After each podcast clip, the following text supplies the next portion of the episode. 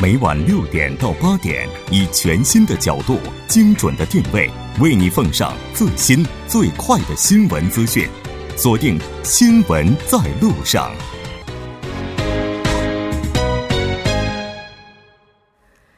好的，欢迎回来。那接下来为您带来的就是我们今天新闻放大镜的第2部分了。之前先来为您带来一则公告。 TBS EFM 为了响应2018年平昌冬奥会以及残奥会的举办，从1月29号到3月23号期间将扩大收听服务，届时电波会覆盖平昌、江陵等地，为运动员以及观光游客带去平昌冬奥最新的信息以及最有趣的故事。如果您计划在这一期间前往平昌，请锁定调频101.3新闻在路上。那稍后是广告时间，广告过后马上为您带来我们今天新闻放大镜的第2部分。好的，欢迎回来。那接下来我们将继续和来自首尔科学综合研究生院工商管理 MBA 主任教授黄飞，以及来自 Tech and Law 法律律师事务所的黄平平顾问一起来讨论韩中两国春节这一话题。当然节目也期待您的参与，您可以发送短信到井号1013，通信费用每条呢为50韩元。另外您也可以在 YouTube 上搜索 TBS EFM， 在收听 Live Streaming 的同时点击对话窗参与互动。刚才在休息的时间好像咱们都刷了一下 SNS 吧。嗯，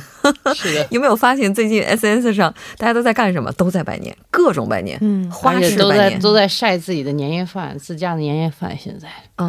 是不是特别想屏蔽啊？是，这2天最好潜水哈。是的，但是不管怎么样，咱们今天呢这场讨论应该说也是为了大家这年味儿来增添那么一丝氛围哈。那刚才我们提到了说这个最低时薪上调影响了春节期间的市场消费情况。是，我觉得这个可能也影响了一阵子了哈。我们一直在讨论这个问题，这个比如说这个现在流通环节，尤其是服务业，现在这个最低时薪从上个月开始就影响了，所以呢，现在我觉得物价里面也有包含很大的一部分，现在是上调的这个人力的这个劳动力的这个成本的啊。然后呢，可能我刚才看了一下物价嘛，就是尽管这个数字不一定可信哈，但是现在上升的最激烈的可能就是那个快餐业，就是那个汉堡包啊，还有这些快餐业啊。上次我记得肖教授也说，带儿子出去的时候就发现汉堡包、什么咖啡什么的都涨了嘛。所以这一方面呢，可能在春节期间呢，可能你要出去吃这些东西的话，你可能就会遇到怎么一下子贵那么多？但可能就是觉得说这是因为春节贵的。但是我觉得可能最近这1、2月份都在涨倒不一定是临时春节。当然春节呢有一些临时的这些货资啊，这个物资的这个调度啊，比如说因为放假啊，所以这个可能成本会有所上升以外吧。但是我觉得整体来讲的物价的话，还是因为这个就是在1月份以后就一直在涨。是的。那黄顾问，你有要补充吗？基本上像今年因为为置办年货，有很多的商家，比如说传统市场，他们都会涉及到包装啊那些方面的服务。但是因为人工费上涨，所以比如说提供包装的他需要雇佣4个人，他可能就会减少人数。甚至还有一种现象就是说春节期间因为人工费比较高，索性干脆不开店的商家也在增加。就是休业。也就是说今年春节期间可能会出现停业的这种大范围停业的这种现象。对，因为他没有办法把增加的这个人工费马上转换为这个价格，因为价格增加了，马上消费者也不来了。所以与其这样，他索性就干脆就休息了。那我这偷懒呢，我还打算等到明天后天没事儿的时候去传统市场逛一逛，置办点年货，有可能人家会关门了。刚才我来之前在上野那边有一家最有名的烤肉店，然后我就到那儿去了，结果关门，然后周围全是关着的。基本上95%都是关着的。那这春节最好的还是在家里跟家人一起吃饭就行了，别想着外餐了哈。对。那春节期间在中国的话，这个物价也涨了。对这个数据呢显示呢说 1月份这个居民消费价格 CPI 同比上涨了 1.5%， 然后涨幅是比去年全年要低 0.1个百分点的。 然后呢所以具体来看呢就是所有的就像这个置办年货还有服务的价格都是在这个合理的区间范围内的。 当然呢很多人也是会担心哈就是比如说这个逢年必涨， 肯定是有这种就是理所想当然的这种想法。 但是呢现在市场整个的价格运行来讲呢 就比如说像这个可能涨幅最大的哈，你像这个消费量最大的一些新鲜的蔬菜啊或者是猪肉啊还有这个食用油价格呢可能都比去年要稍微的便宜一些， 这还是挺好的一件事情的。 然后呢服务业来讲的话可能飞机票啊 旅行社这些收费啊这些稍微涨了一点， 比去年这个 12月份涨了 5.9%、 0.2.8%， 这些其实也都在合理区间以内。 我看还不是出现特别大的波动， 因为这个政府现在还是有关部门哈， 还是挺认真的在执行这些物价方面的这个监控。 然后呢甚至说这个物价一旦发生异常变化哈， 肯定会去进行这种临时补贴， 然后呢给一些这个基本要满足这个群众的生活要求。 确实是。 那其实跟这个我们春节期间置办年货跟它相对应的还有另外一个就是钱这方面比较大头的就是送礼是吧？ 对，那到春节期间这人情往来哈应该说是免不了的。韩国呢有一个特殊的情况就是这应该是金兰法调整之后的第一个春节了。 对， 金兰法呢最近也出了一个就是金兰法的实施令， 然后实施令呢它其实调整前和调整后是有不同的规定的。 那比如说调整前的话， 如果是农副产品的礼物金额上限是 5万韩元， 现在已经增加到了 10万韩元。 然后之前红白礼金的上限 10万韩元， 现在是下调到 5万韩元。 所以这也导致春节期间 农副水产品 农畜水产品的销售的话， 它会有一个变化。 那具体的话比如说在百货店或者超市的话， 那比如说买 水果啊或者是买牛肉啊猪肉的礼物的话， 那 5万到10万的这个区间， 其实人就比较多， 销量是非常大的， 就很多店都把价格区间设定在这个区间了。 那这情况应该说比去年要好吧？ 去年我们在节目当中也讨论说金兰法实施之后， 有很多高价的礼品就卖不出去， 然后它对于整个商家的营销来讲带来的打击是比较大的。 那今年应该会有所缓解。 没错，今年像比如说春节期间像韩牛啊苹果啊梨的销量都上升的非常大幅度。 这苹果梨的价格我到现在还没去超市看呢， 基本上差不多 10万吧。 10万算是比较好的了， 也有一些 5万左右的， 也是还是有的。 不过我觉得今年其实需要 注意的一点就是你像去年因为是金兰法就是刚颁布的时候吧， 整个的这个不管是百货店还是这大型超市， 它其实都是比较小心的。 因为呢就像饭店也是比较小心的， 因为大家都知道这个谁先触犯了这个法律， 然后被抓成典型都是不好的， 你只要这个不要做这种反面典型哈。 所以呢去年来讲的话， 你在市面上都看不见 超过 10万块钱 或者甚至很高价的这种礼盒哈。 但是今年有一个什么现象呢？ 就是今年呢说把这个礼品从 5万调到 10万了， 其实上浮的这个限度是有限的， 还是10万， 也就是说还是你比如说这种很高级的 20-30万的韩牛是不能， 还是不能送的。 但是你现在去这个百货店或者大型超市， 你会看到完全不是这个样子， 他们摆在这个最显眼的地方的东西， 甚至有100多万的韩牛， 还有5-60万、7-80万的韩牛， 然后他们把那些可以就是符合金兰法的那些 10万以下的东西， 都摆在根本就看不见的地方。 然后呢你去问他有没有， 然后他再拿出来。 然后呢有些人就一看这个10万的东西跟这个30万的东西一比，哎呀，说这个10万的怎么拿得出手，然后就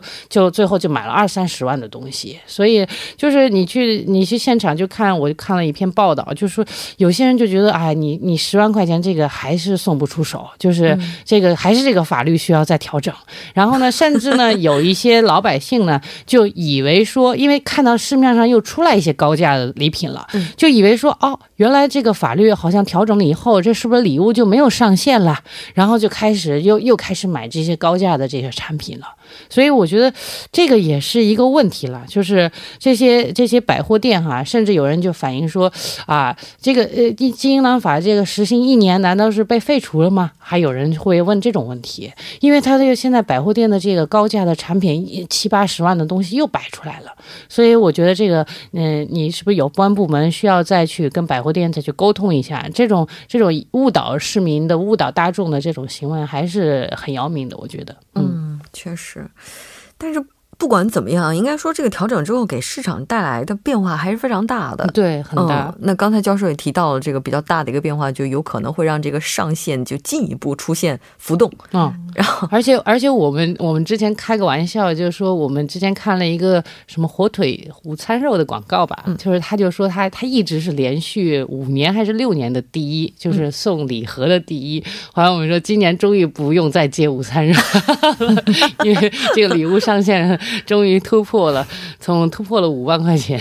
啊！就以前如果要是在修改之前，咱们在送那个只能送那个，就其他的真的你根本没有办法去想韩牛。就像他刚才说，韩牛一盒子就差不多2-3万了。他一般那个 set 是差不多也要10万、20万的啊，9万这样的。对，看来今年大家是能收一些生肉了。今年韩牛销量挺好的。对。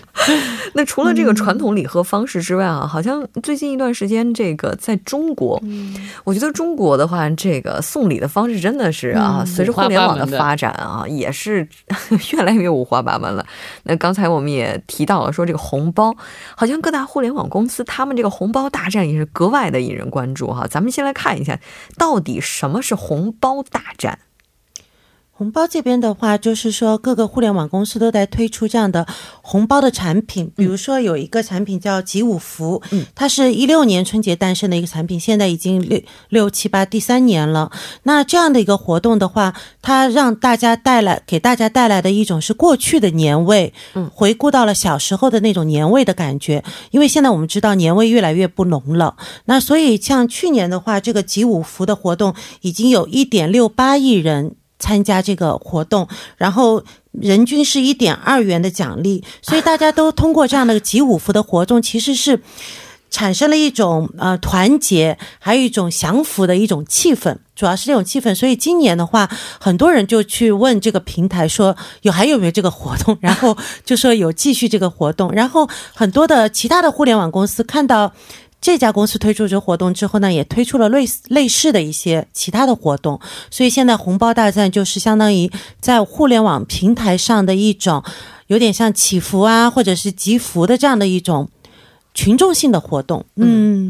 这个我觉得这个集五福，因为大概是2016年刚刚推出的时候，就听到就有朋友说，哎呀，大家要集齐了，有没有敬业福啊？对对对，就能够分多少亿人民币，然后见人就问你有多的敬业福吗？然后就发现最后大家缺的都是一张敬业福，集齐的人最后在分的时候就2016年的时候，那时候难度很大，然后呢，到了去年稍微要降低了一些难度，但是就像那个黄律师所说的，就每个人就分了1.2块人民币，对，然后就觉得不好玩，玩的不值，费了那么大力气。对，今年我就没参加。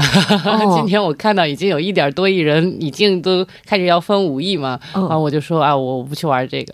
对，然后而且现在还推出了一种很特别的，就是比如说我们每天都会走路嘛，那它会有走路步数，对吧？那走路步数的话，现在就是通过走路步数来换红包，这个还不错，这个挺健康的。对，那这个黄顾问应该分了不少吧？对，太多了。我光是2天在那个郑州、靖州就走了56公里，2天时间。就在韩国。就上个星期。上个星期。靖州。抢了多少红包呢？那时候还没有红包，56公里。那这两天再继续拼一把，但是不管怎么样，就这个也希望大家在抢这个红包的时候能够冷静一些、理智一下，不要像这前两年出现的，好像抢到一两块钱就觉得特别的失望。其实就是有转让的，5块钱转让一张。 而且今年还有一个变化，就是以前都是线上红包，对吧？现在因为反而有了一种新的趋势在中国，就是说线下的消费在增加，线下消费增加，线下支付红包的方式也在增加，就比如说通过支付红包获得一些优惠卡啊、优惠券啊这样子的方式，这个也是一个新的现象。这个我觉得还蛮好玩的。 哎，但是不管怎么样，只能说咱们再怎么算肯定算不过商家，商家永远都是不管怎么样只能是参与的时候大家也是放平心态，就重在参与，开心就好，是吧？对，百平心态就重在参与，开心就好。那我们在享受互联网带来红利的同时啊，也是要小心一些跟这个互联网相关的新型促销方式，特别是那种只要是你扫码，然后就能够送礼，然后 扫码就能够减价等等。据说就拿我们的手机去扫码这种行为本身就存在着很大的安全隐患。没错，就是其实你扫完了以后，你其实会出来一个对话框，就是什么他让你接受什么第三方的你的信息的什么电话号码或者姓名啊，或者什么电子邮件啊，你要打勾你才能拿到那个优惠券哈。所以这种呢一般人讲说嗨，对我的这些信息有什么很值钱的呀， 然后就一般都都同意了，所以你就是你可能就是还没有经历过那种被金融诈骗呢，或者说被这个信息盗用啊这种问题的危害性，就是你还是没有切身体会到吧？我觉得就是像现在这种问题呢，就是说它平台呢它比如说这些大的平台它底下有很多这种个体商家，然后它发这些以这种优惠券形式或者红包形式出现的这种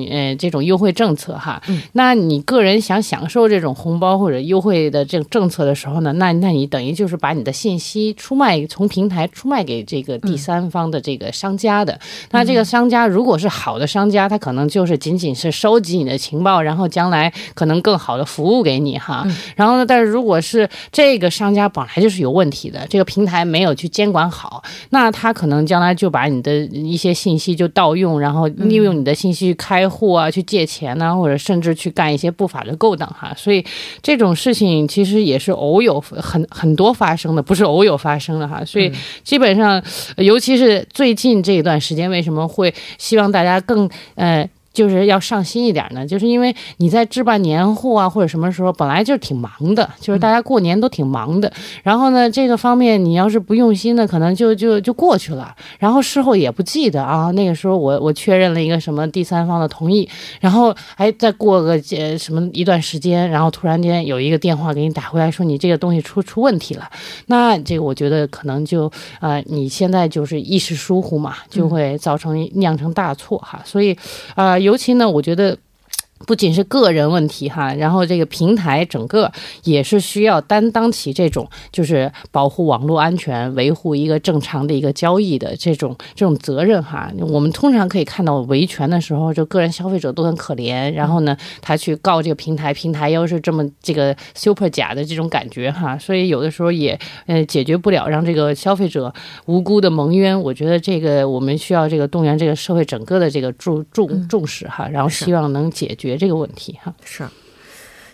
我觉得像这种互联网安全在什么时候都是不能掉以轻心的，特别是在春节期间面临各种促销大战的时候更是要保持警惕。尤其是这种就是新兴的这种应用程序很多，这种应用程序有的开发的是不错的公司开发，有的是那种就是想盗取你的个人信息的那种情报的开发的，所以去年不是也有这个官方的媒体，然后有的人就觉得说这个还不后来就辟谣了嘛，就是说那个是官方，确实是官方 的一个app，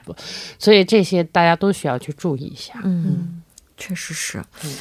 那毕竟是春节期间，大年三十的晚上在中国的话现在时刻应该是6点50分了，对吧？ 6点50分距离春节晚会也放了。现在看新闻联播，现在新闻联播然后马上直接直播，对吧？6点50分距离春节晚会，现在没错，一般1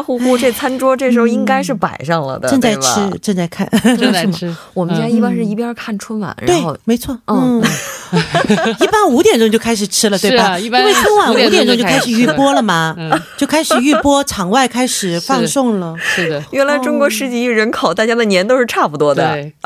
那在韩国的话可能有很多朋友呢是因为各种各样的原因没有办法回家过年，这样中国朋友应该也是有很多的。那可能你也是需要去走走朋友 之间的这种关系哈，是吧？那在这儿的话有没有一些比如说小的贴士哈，就是送给大家在春节期间怎么该送礼这送法呢，在韩国。这个不是我之前用韩国一些这个即时通讯的说，我觉得它那个礼品的这个就用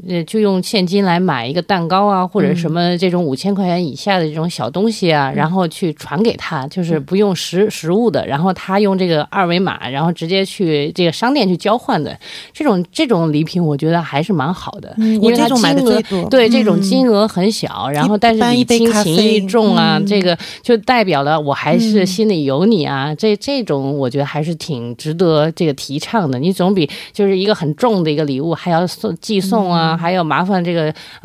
快递师傅啊，我觉得这个会更好一些。是的，没错。其实这个春节哈，昨天我们在节目当中结尾的部分也提到了，春节期间首尔市也是组织了各种各样的活动来丰富 没有回家的外国朋友，他们这个节日，那如果您现在在首尔市，而且呢还没有想到到底该怎么样去过这个春节的话，不妨去参考有关的网站了解更多的一些信息。好的，非常感谢两位嘉宾在年三十的晚上给我们带来这一期讨论，接下来回家的话应该还是能赶得及韩国这顿年夜饭吧？ 是的，对，没错，回家还是要好吃好喝，然后在这里也是祝愿大家这个新年狗年大吉，行大运呢，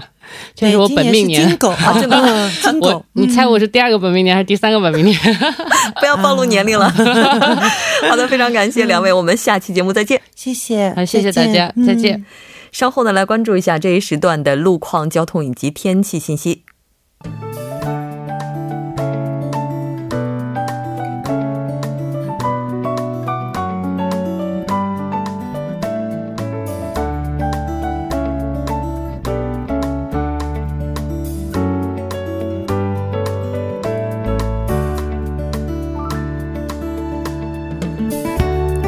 现在是晚间7点53分， 这里依然是由楚源为大家带来的道路和天气信息。 让我们继续来关注这一时段最新的路况信息。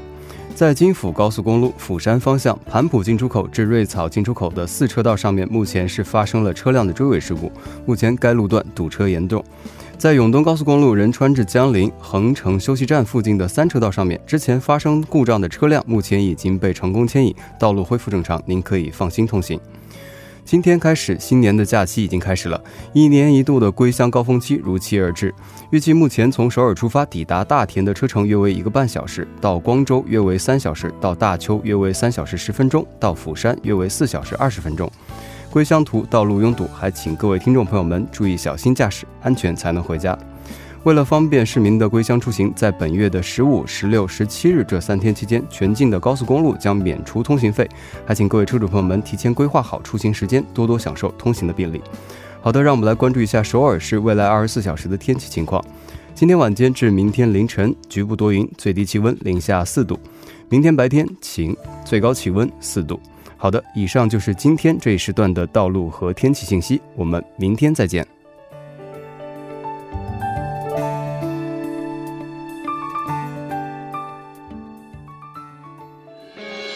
各位新闻在路上的听众朋友们，大家好， 我是首尔生活加油站的主持人朴龙军。 上午8点， 将会为您播出首尔生活加油站， 精彩节目希望您能够锁定收听。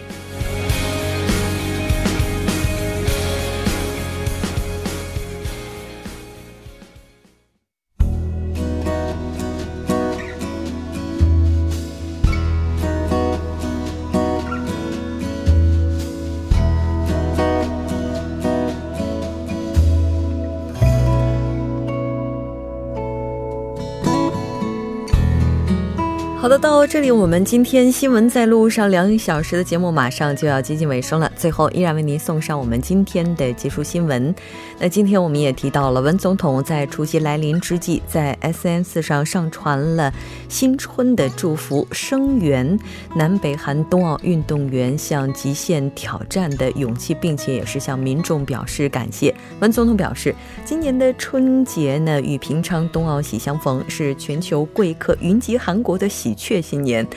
那南北运动员也是用母语来拜年，非常的亲切。那脱下对付穿上韩服一起致四，增进友谊。南北共度民族佳节这一幕也是让韩半岛所有的人等了太久。文总统呢同时也表示，在全国人民做在家中畅聊奥运会冰雪健儿欢呼，那展望新年寄托愿望的时刻也想要重新设定新年计划，只有千家万户 幸福了，国家才会真的幸福，政府也将竭尽全力来支持人民追求幸福。那同时我们在这里也是祝愿大家年三十的晚上全家幸福美满，也希望您和家人度过一个美好的夜晚。节目就是这些了，制作人范秀敏，作家金勇，音乐感谢您的收听，明晚同一时间再见，我是木真。